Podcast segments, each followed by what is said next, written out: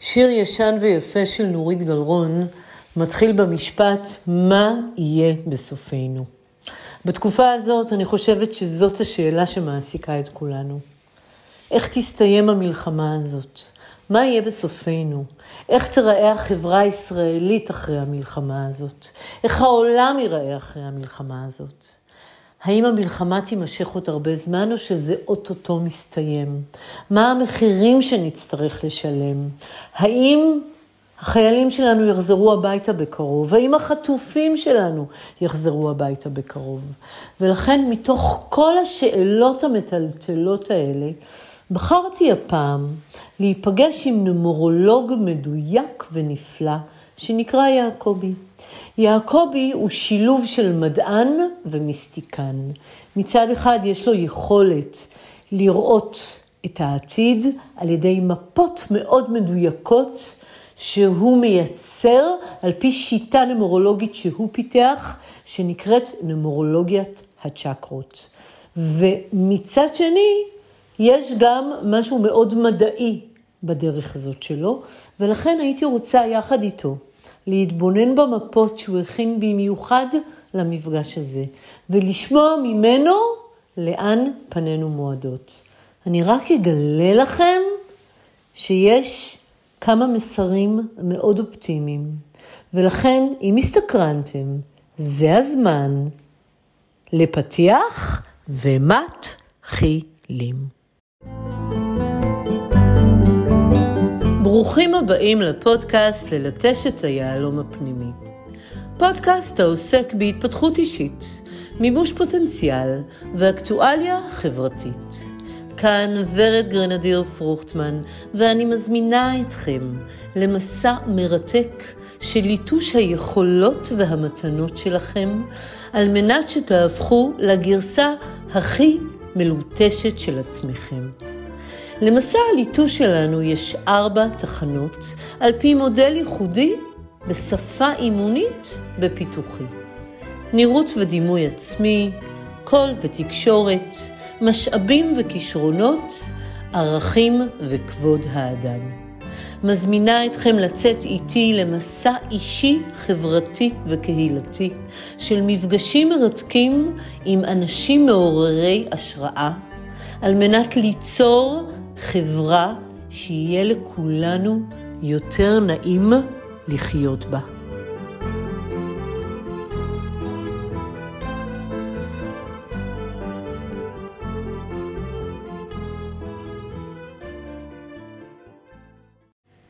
ברוכים הבאים לפרק מספר 33. מאז שהחלה המלחמה לפני חודש, אני משתדלת להתאים את התכנים של הפודקאסט למה שרלוונטי עבורנו בתקופה הזאת. ולכן היום אני בוחרת להיפגש עם נומרולוג מוערך בשם יעקבי תום בן בסט, או כמו שאני אוהבת לקרוא לו, יעקבי. יעקבי פיתח שיטה נומרולוגית ייחודית שמתבססת על מפות מדויקות שיטה שהוא קורא לה נומרולוגיית הצ'קרות. אנחנו נדבר היום על העתיד שלנו, נדבר היום על מה מחכה לנו, נדבר היום על הסיכויים שלנו לנצח את המלחמה, ונדבר היום על הזדמנויות שניכרות במפות, שאם נדע לנהל נכון את הקלפים, נצליח גם לנצח את המלחמה הזאת ואפילו להחזיר את השבויים הביתה. אבל יש נתונים וצריך גם לדעת לנהל אותם. אז בתקופה של כל כך הרבה שאלות וכל כך מעט ודאות, אני אנסה לתת לכם מעט ודאות בתוך תקופה שאין בה ודאות בכלל. ואולי הוודאות הזו גם תצליח לתת קצת שקט, לדעת שאנחנו בדרך הנכונה. אז זה הזמן לומר שלום לאורח שלנו. שלום לתום בן בסט, יעקבי, שבעצם אני מכירה אותך בשם יעקבי, אז ככה אני גם אציג אותך. שלום לך יעקבי, מה שלומך בימים אלה? Uh, בסדר גמור. אז קודם כל אני חושבת שזה ככה משהו שחשוב לציין אותו. יעקבי, אתה עכשיו אה, מתגורר בפורטוגל, אני יודעת בשנתיים האחרונות, ומכיוון שאנחנו נמצאים כרגע בתקופה מאוד מאוד מאוד מתוחה, אה, יצא השבוע אזהרת מסע שביקשה מישראלים לא לנסוע לחו"ל. אז אה, ככה במשפט שניים תספר איך אתה מרגיש, אתה מרגיש דווקא מוגן, איפה אתה מתגורר, בכמה מילים על חוויית המוגנות שלך. אז אה, קודם כל אה, בפורטוגל לדעתי מרגישים את זה הרבה פחות. אה, אני גר 100 קילומטר צפונה מפורטו, עיר קטנה, 50 אלף תושבים, אבל היא פרוסה על שטח ענק, 250 אלף קילומטר מרובע.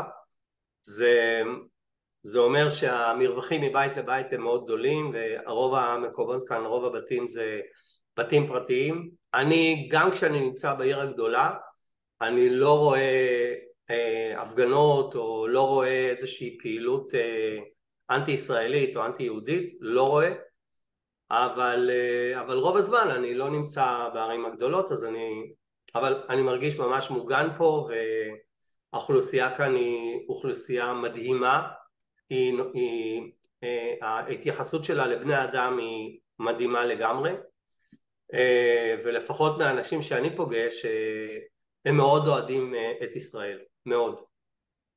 יופי, אז זה באמת קול שמאוד חשוב לנו גם לשמוע וגם להשמיע, כי אנחנו כרגע נמצאים בתקופה שככה עם כל האזהרות מסע, אנשים נמצאים בפאניקה, וחשוב לומר, יש מקומות שמרגישים בטוחים, יש אנשים שחיים בחו"ל ולא נפגעים, אה, יש חוויה של ביטחון, וככה תודה שהיית שותף למסר הזה, כי אני חושבת שחשוב להעביר אותו. אז אה, יעקבי היקר, לפני שאנחנו ככה נצלול אל ההיבטים של המלחמה מבחינה נומרולוגית, בוא תספר לנו קצת, קודם כל בטייטלים שלך, מה אתה עושה, מהו תחום ההתמחות שלך, תספר קצת מי אתה. אוקיי, okay, אז uh, קודם כל אני uh, אולי נתחיל ככה בגיל קצת יותר צעיר, אני נגיד, נגיד תקופה אחרי צבא התחלתי בעצם אה, ללמוד אה, תחומים אה, או התעמקתי יותר בתחומים שקשורים לפיזיקה ומתמטיקה. יש לי כמה תארים, אני התעסקתי בעיקר בתחום של בטיחות קרינה הרבה מאוד שנים. מעבר לזה גם התעסקתי בהרבה מאוד תחומים אחרים שקשורים בכל מיני מערכות או שיווק או וכולי, אני עצמאי מגיל 20 ובעצם אה, בגיל 45 אה, אה, עברתי איזשהו משבר אישי מאוד גדול, היה לי עסק מאוד גדול ובסופו של דבר גנבו לי שתיים וחצי מיליון שקל. זה אירוע מאוד טראומטי מה גם שמי שעשה את זה זה חבר ילדות. ובסופו של דבר החלטתי לעצור את החיים ולחפש תשובות ולראות למה זה קרה. זה, זה זה היה משהו בלתי ניתן להסבר מבחינתי. וכשניסיתי לברר תשובות אצל אנשי מקצוע לא קיבלתי תשובות. אז החלטתי לצאת ולחקור את זה כי זה לא השאיר לי מנוח. בסופו של דבר אה, חקרתי את התחום אה, של נומרולוגיה כי זה היה הכי, הכי דיבר אליי אה, במשך חמש שנים.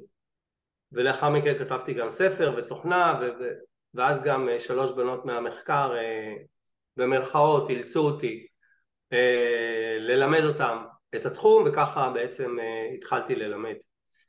אה, ואני מלמד כבר הרבה מאוד שנים, מעל עשר שנים. זהו, אז התחום, אז זה פחות או יותר ככה סיפור החיים ממש בקצרה. וזה מה שבעצם הוביל אותי לתחום כי האירוע שעברתי מעבר לעניין של הכסף זה הייתה עניין של בגידה באמון ולא יכולתי לעבור על זה בשקט זה פשוט אה, צרב לי מאוד חזק בלב והייתי חייב להבין למה זה קרה. ולאחר חמש שנים מחקר בעצם הבנתי הכל. הבנתי למה זה קרה, למה זה, למה זה קרה דווקא לי, באיזה מועד זה קרה ועוד מיליון ואחד דברים. כמובן שהמחקר שעשיתי כלל לא רק את הדבר הזה אלא כולל מערכות יחסים, זוגיות, עבודה, כסף, בריאות ועוד מיליון ואחד אה, תחומים אחרים שאנחנו מתעסקים בהם ביום יום אתה בעצם אומר משבר אישי מאוד מאוד גדול, אה, גרם לי לשאול את עצמי שאלות, למה זה קרה?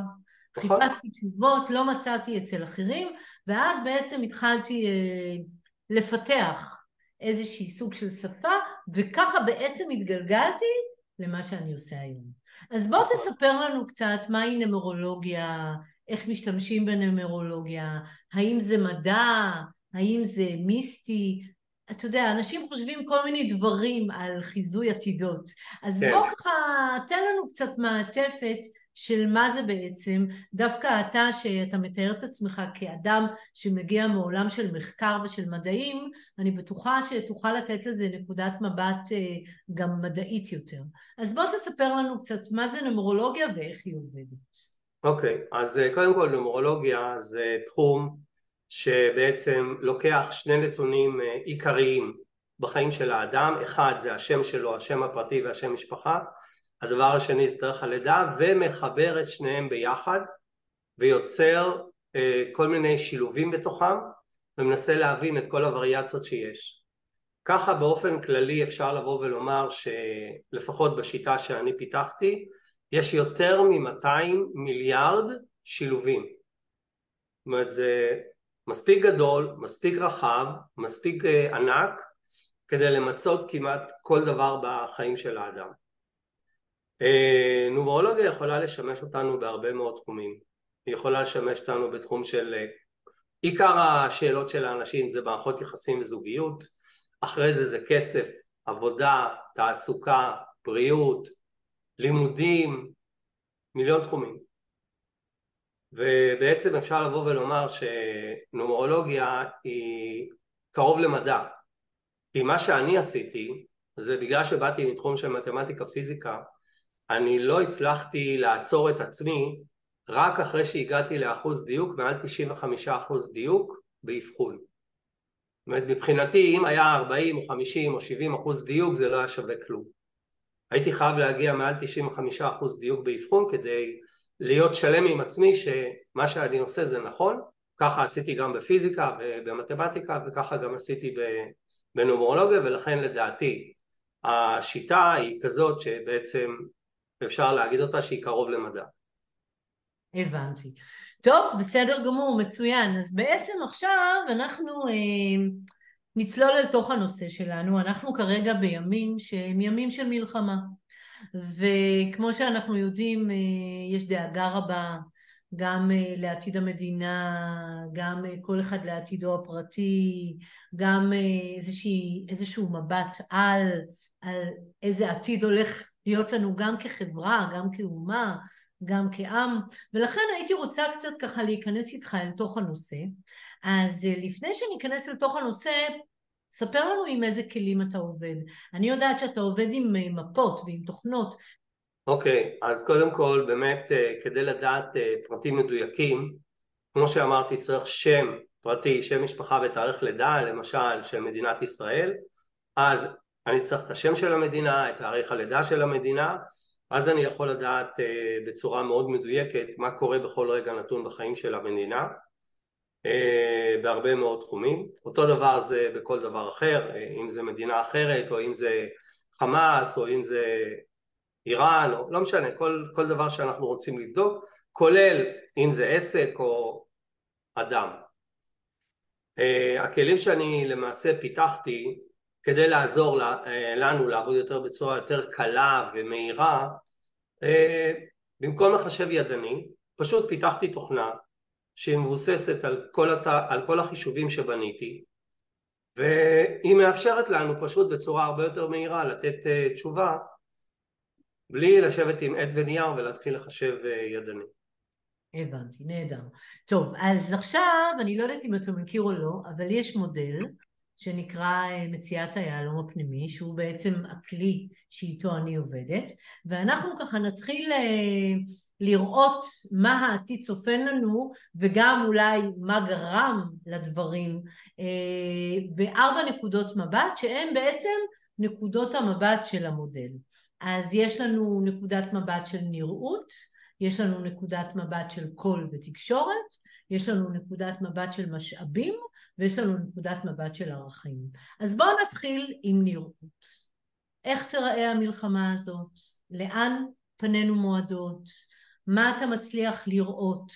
אה, ברמת הנראות, איך ייראה המזרח התיכון ואולי העולם אחרי המלחמה הזאת. אוקיי, okay, אז קודם כל המלחמה הזאת היא בעצם אה, נולדה, הייתי אומר, בגלל איזושהי נקודה היסטורית של אה, מלחמת יום כיפור, כאשר חמאס או כל אחד אחר שלמעשה מי שנמצא מאחור זה איראן, חמאס וכל אלה הם פשוט כלים אה, החליטו לצאת אה, נגד ישראל אה, במלחמה בדיוק בנקודת, בנקודה היסטורית. הטעות הייתי אומר של מדינת ישראל הייתה שלא למדו לקח משנים קודמות. מה הכוונה? תמיד תמיד תמיד ניסו לתקוף אותנו בימים או בתקופות שקשורות נגיד ליום דווקא שבת.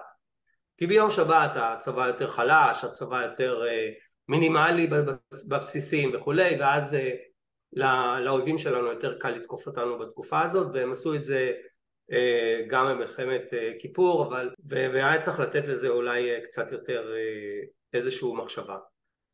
מבחינת זה בעצם הסיבה למה הם פרצו, החליטו לצאת למלחמה דווקא בתאריך הזה ולא תאריך אחר אז מה שאתה אומר בעצם הם מתחילים במלחמה בשבת כי בשבת אנחנו מוחלשים יותר, אנחנו בדיוק. מה שנקרא במתכונת מוחלשת שלנו? בדיוק. אוקיי, תמשיך. עם מינימום חיילים וגם מינימום אה, בכלל אה, שמירה וכל הדברים האלה. אה, עכשיו מבחינת מה, מה הולך להיות בכלל בכל העניין הזה של המלחמה? אז המלחמה לפי כל המפות גם של מדינת ישראל וגם של החמאס אה, זו מלחמה שתיארך בערך שנה וחצי אה, כאשר בתקופה של אה, קודם כל נסתכל על החודש הקרוב על נובמבר.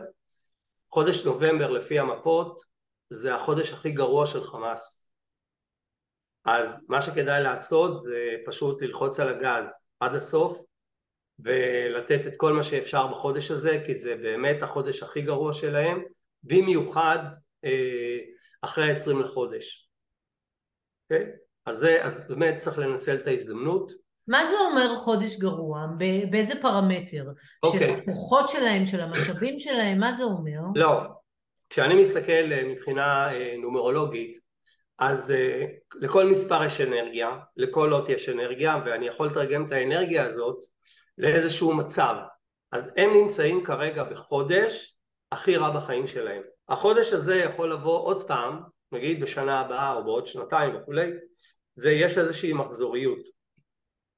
אבל החודש זה החודש, בנובמבר.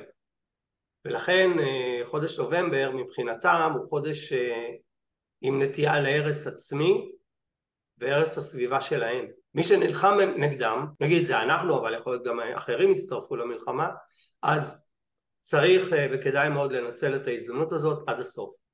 חמאס נמצאים השנה אה, בתקופה קצת חלשה, אבל בעוד, אה, בשנת אה, 2025, בערך עוד שנה ומשהו, okay. הם אוקיי. ייכנסו, ייכנסו לשנה הכי גרועה בחיים שלהם. אוקיי? Okay? מבחינה אנרגטית. מה, מה זה אומר? זה אומר שהאנרגיה באותה שנה אצלהם תרד ותרד ותרד ותרד ותרד ותרד ותרד עד שזה יכול לעז, אה, לעזור אה, נגיד למדינת ישראל להכחיד אותם. אז עכשיו... מה שאתה בעצם אומר זה שהם הולכים ונחלשים, אתה ממש רואה את זה במפות נכון, שלך שהחמאס נכון. הולך ונחלש. נכון. אוקיי, תמשיך. אז זה בעצם משהו שצריך לקחת בחשבון כי אם זה יקרה אז אה, זה יהיה משהו מצוין למדינת ישראל. בכלל גם לעולם כי בסך הכל הכללי אם אני מסתכל על המפות של העולם אני רואה שמדינות העולם אה, כן רוצות לתת גיבוי למדינת ישראל כי הן רוצות בהזדמנות הספציפית הזאת לנצל את המלחמה הזאת נגד הרשע נקרא לזה ככה ונגד הרוע כי בסך הכל הם, הם פוגעים גם במדינות אחרות הם לא פוגעים רק במדינת ישראל והם רוצים לנצל את, ה, את המלחמה שלנו ברשע וברוע ועל הגב שלנו לנסות להשיג הישגים גם עבור עצמם וגם עבור המדינות שלהם. גם הרבה מדינות סובלות מהם, לא, לאו דווקא אה, אנחנו. אז מה שאתה בעצם אומר זה שהעולם המערבי מזהה את זה שיש כאן מקורות של רשע ושל טרור, ובעצם אה, בזכות המלחמה שלנו, יש גם מדינות אחרות שאומרות זאת גם ההזדמנות שלנו להיפטר מהאויב הזה. בדיוק. אז אתה אומר שחמאס הולך ונחלש. אוקיי, נכון. תמשיך. עכשיו, יש עוד, אה, יש עוד אה, משתתפים פה בבעיה, כן? יש לנו גם את בצפון, נכון? יש לנו את חיזבאללה. עכשיו לגבי חיזבאללה זה קצת יותר מורכב כי לגבי חיזבאללה אין תאריך מדויק מתי היא נולדה, נקרא לזה ככה נולדה במרכאות, אבל היא נוסדה ב-1984. זה אומר שמבחינה נומרולוגית רצוי, מומלץ לעשות כל דבר אפשרי ולגרום לארגון הזה uh, להתחסל בין השנים 2030 ל-2039 או oh, וואו, זה עוד כן. הרבה זמן. אמרתי עד אז, 2039 אה, זה היום האחרון שאם הארגון הזה לא מחוסל תהיה למדינת ישראל ולעולם בעיה מאוד רצינית. אתה לה... מדבר כרגע על החיזבאללה. כן, אני מדבר על חיזבאללה. זאת אומרת שאם חיזבאללה לא יחוסלו אה, עד שנת 2039, אז בעצם הם נשארים כאן לתמיד. הם, לא רק שהם נשארים לתמיד, הם מתחילים לעלות, וזה הדבר הכי גרוע שיכול לקרות, אוקיי? אז זה גם כן אה, נתון שצריך לקחת בחשבון, שאומנם כרגע מדינת ישראל מעדיפה לא להיכנס למלחמה בחיזבאללה, וזה כנראה צעד טקטי נכון, אבל הצעד הטקטי הבא צריך לראות איך אה, גומרים את הבעיה הזאת בה, בהזדמנות אחרת. בכל מיני שיטות, זה לא חייב להיות אה, לצאת למלחמה ולכבוש את לבנון, זה לא, זה לא הרעיון, אבל אפשר לחסל ארגונים גם אה, לאו דווקא בצורה כזאת. ועוד פעם, משנת 2039 והלאה זה יהיה כמעט בלתי אפשרי לחסל את הארגון הזה.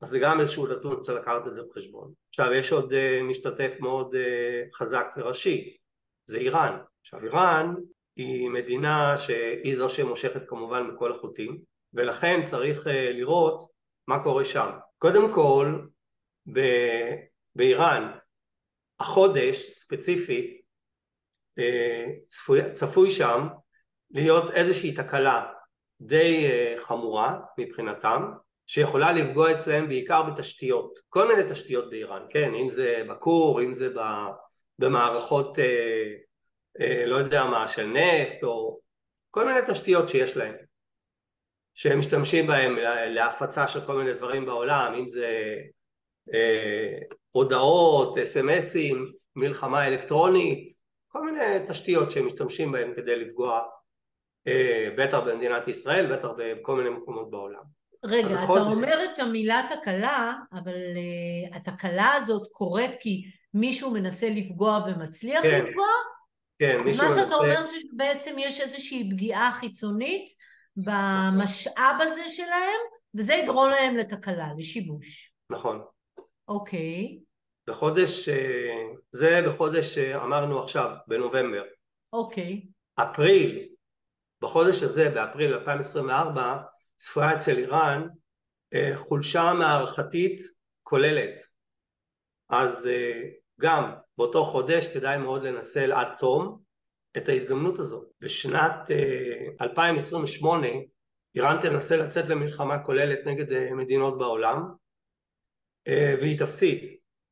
אז קודם כל כדאי להיות ערוכים ומוכנים לזה. אוקיי, בסדר גמור. בוא אבל ננסה ככה לחזור רגע לכאן ולעכשיו. אוקיי. אה, ואולי זה גם הזמן שאני אעביר אותך לקודקוד הבא, שהוא קודקוד הקול. אתה יכול להרגיע. בוא תשמיע את הקול שלך. אז אה, כן, אני חושב שבחודש הקרוב זה יהיה החודש העיקרי של המלחמה.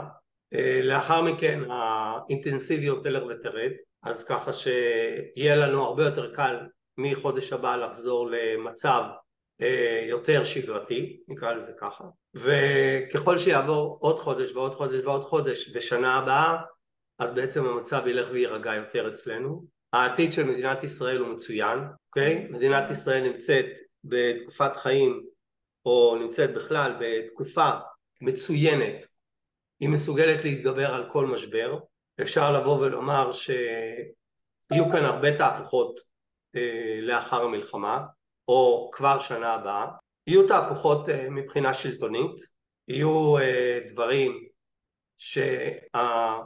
שהתושבים במדינה כבר לא יהיו מוכנים יותר לסבול את מה שקורה כאן היום. ובכלל לפי המפה של המדינה רצוי, לא יודע עד כמה זה יתאפשר אבל רצוי שתקום מפלגת חירום בראשות של המפלגות הגדולות והמפה של מדינת ישראל מתארת שהפילוג שהתחיל אה, בזמן של בגין הגיע הזמן שייפסק. נכון שבגין התווה איזושהי מדיניות ואז בזכות המדיניות הזאת של הפילוג הוא עלה לשלטון.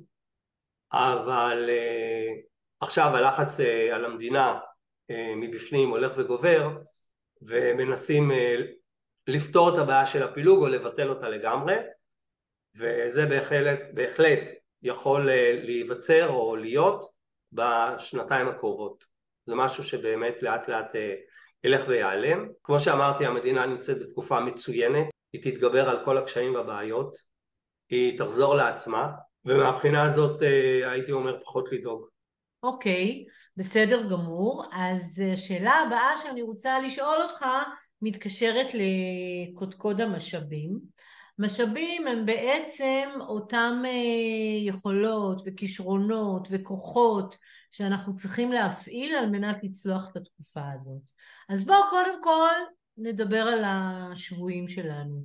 יש כרגע okay. אוקיי. מעל 200 שבויים שאנחנו לא יודעים מה עלה בגורלם, אז uh, בהיבט של משאבים, מה צריך לקרות על מנת לשחרר אותם?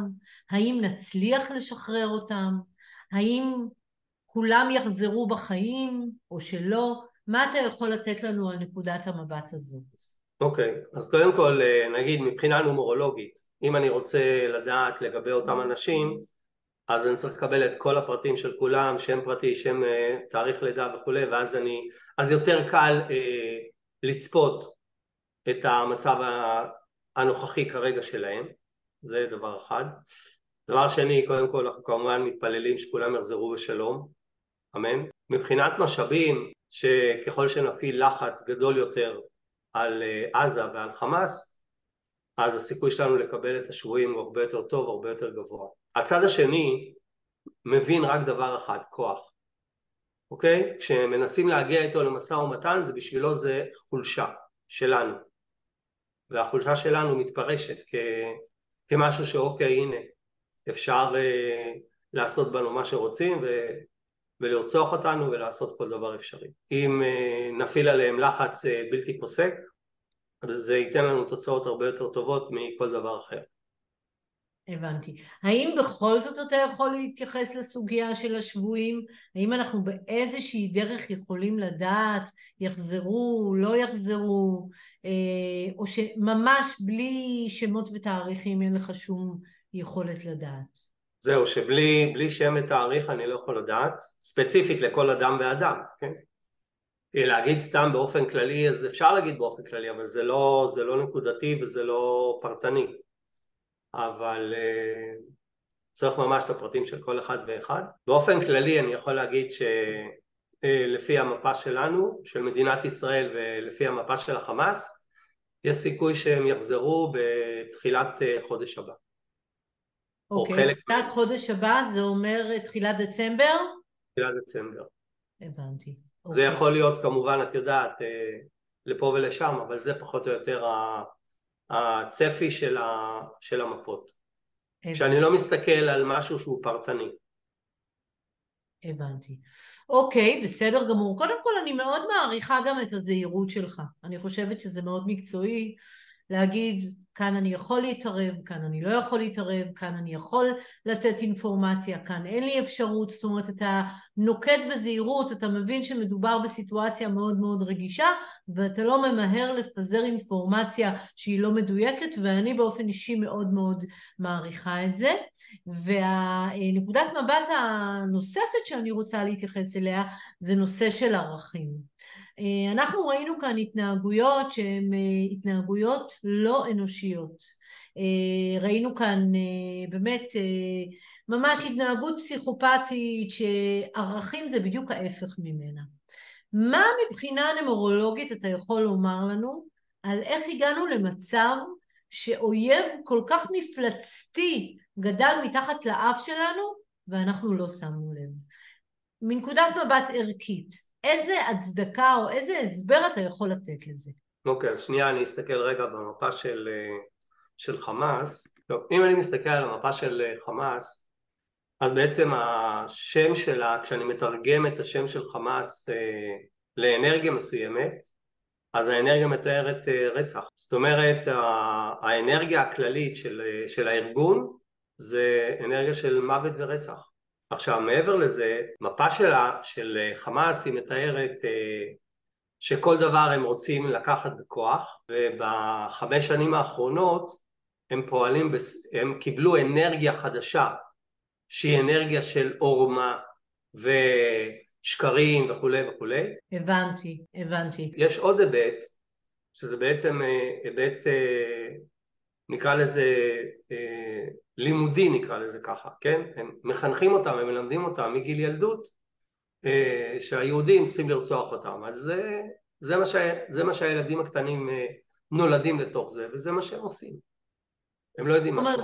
שאם אנחנו מחונכים על אה, ערכים כמו אהבה וקבלת האחר וכבוד האדם ומשפחה, אז הם בכלל מחונכים על ערכים שונים לחלוטין, שבסופו של דבר מייצרים את המפלצת הפסיכופתית הזאת. בדיוק, שמעתי, שמעתי משפט שאני לא זוכר שמי אמר אותו, אבל הוא אמר, אה, מה ההבדל בינינו וביניהם? נגיד, ניקח מוזיקה. לנו יש שירים על שלום, להם יש שירים על רצח. אין להם שיר אחד על שלום.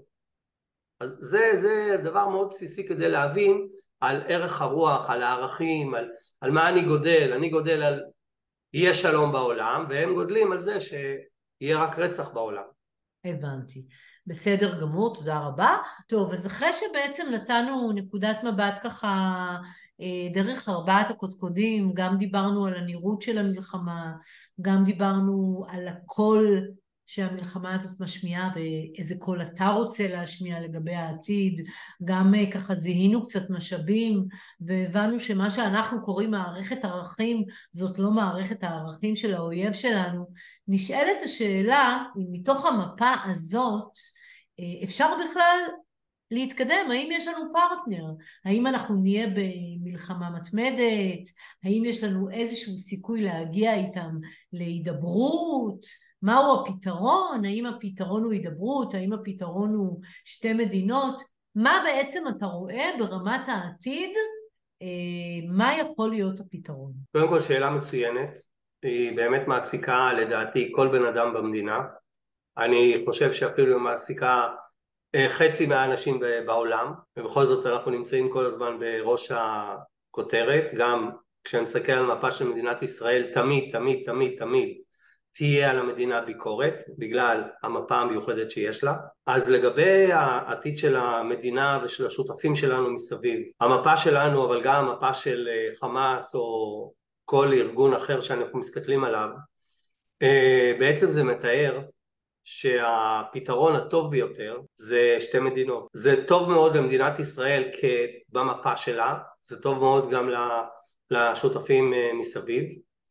זה יכול אה, בטווח הארוך לתת לנו שקט ושלווה, ואני חושב שהם רואים לבד שאחרי כל כך הרבה שנים של ניסיונות שהם לא מצליחים אה, למגר אותנו, אז אולי הגיע הזמן לעשות עם זה משהו. בכל אופן המפה, המפה ותקופת התקופה שהמדינה נמצאת אה, היא נמצאת בתקופה מצוינת וקשה יהיה מאוד אה, לעשות לנו אה, דברים יותר מדי קטסטרופליים כמו להשמיד אותנו לגמרי. אז באמת זה הפתרון המושלם שתי מדינות לשתי עמים. וזה יכול להביא בכלל שלום אזורי לא לגמרי, לא באופן מלא. אבל אה, אם אנחנו פותרים את הבעיה עם עזה והגדה אז אה, בעצם אפשר לבוא ולומר ש-90% מהבעיות של המדינה ייפתרו. הבנתי. אז בעצם מה שהמפה הנמורולוגית שלך מציעה כפתרון הטוב ביותר זה שתי מדינות. והמשמעות של שתי מדינות זה בעצם לתת עצמאות לכל עם, לתת קיום לכל עם, לתת כבוד לתרבות ולמסורת של כל עם, בלי בעצם להידרש להיות כל הזמן במצב של טרור. נכון. השאלה הבאה, האם זה אפשרי? האם כן. תהיה לנו מנהיגות שתאפשר לזה לקרות? וגם אני רוצה להוסיף פה, ציינת מקודם שבשנה הקרובה יהיו כנראה חילופי שלטון. דבר על זה קצת. Okay. מי אוקיי. בעצם יכול לאפשר לזה לקרות ואיך? אז קודם כל החילופי שלטון לדעתי זה יקרה תוך שנה וחצי ואז באמת אם, אם העם יגיע למסקנה שהגיע הזמן שאו שהמפלגות הגדולות ישלטו או באמת יהיה חילופי שלטון בצורה יותר אה, מסודרת. הבעיה כאן שכל פעם לוקחים אה, שותפים למפלגות כאלה ואחרות שבעצם יש להם אינטרסים אישיים ולא אינטרסים לאומיים אז זה לא משרת שום דבר למדינה. ולכן היה עדיף כמה מפלגות גדולות שירכיבו את הממשלה ואז בעצם יהיה כאן יציבות. זה דבר אחד. דבר שני כל המהומות שאנחנו יצרנו לבד עם כל ההפרדה בין הצפון בונים כמו שהגדירו אותם לבין אחרים וכולי אה, זה משהו שחייב להיעלם כי אחרת זה, זה עוד יותר אה, יפרק את החברה הישראלית. וכן העתיד אה, כמו שאמרתי הוא מצוין. יהיה, יהיה לנו כאן חילופי שלטון. אני באופן אישי אני ממליץ שלראש ממשלה לא יהיה אפשרות להיות ראש ממשלה יותר מארבע שנים, אוקיי? וה, והדבר היותר קריטי, אי אפשר יהיה לתבוע ראש ממשלה בזמן כהונה, אוקיי? זאת אומרת אם החליטו, מצאו משהו שהחליטו שזה וזה וזה, אין בעיה, גמרת כהונה תתבעו אותו, בסדר? אפשר להעביר את זה בחוק ואז לא תהיה בעיה, כי בעצם יש 119 אנשים שמנסים תמיד להפיל ראש ממשלה ולא משנה מי זה ראש הממשלה. כי ברגע שמתפנה כיסא אז מישהו אחר יש לו סיכוי להיות ראש ממשלה. אז זה משהו שהוא אה, לא בדיוק אה, טוב למדינה שלנו ואני חושב שזה פתרון שיכול להיות מצוין. העם שלנו מאוד חזק. הלכידות היא מאוד חזקה. אני ממליץ לכל אחד לנסות להעלות את הרמה האנרגטית האישית הפנימית עד כמה שהוא יכול לעשות את זה, מי שיודע לעשות את זה זה מצוין. אה, להתחזק מהרמה המנטלית לרמה הגבוהה ביותר בעולם שיש ולא להיכנע לפחדים, חרדות, חששות, לחץ, היסטריה וכל הדברים האלה. כמובן, מי שלא יכול לעשות זה לבד אז הוא הולך לטיפול, פונה לייעוץ, שזה מצוין, ולמדינת ישראל יהיה שיקום תוך שנה. שיקום ממש אה, כלכלי וחברתי. הבנתי. אז רגע, אז אני רוצה רגע לברר משהו. מצד אחד אמרת החודש העקוב אה, מדם נקרא לזה, או שחודש הלחימה המשמעותי הוא החודש הקרוב, אבל כן. המלחמה עצמה תימשך עוד שנה וחצי. מה כן. זה אומר תימשך שנה וחצי? זה אומר שתהיה לחימה שקטה, שיהיו גבולות מתוחים? מה זה אומר נמשך עוד שנה וחצי? אז ככה, לפי המפה של המדינה ולפי המפה של אה, המדינות שמסביבנו שנלחמות איתנו או נגדנו, אה, מדובר על שנה וחצי.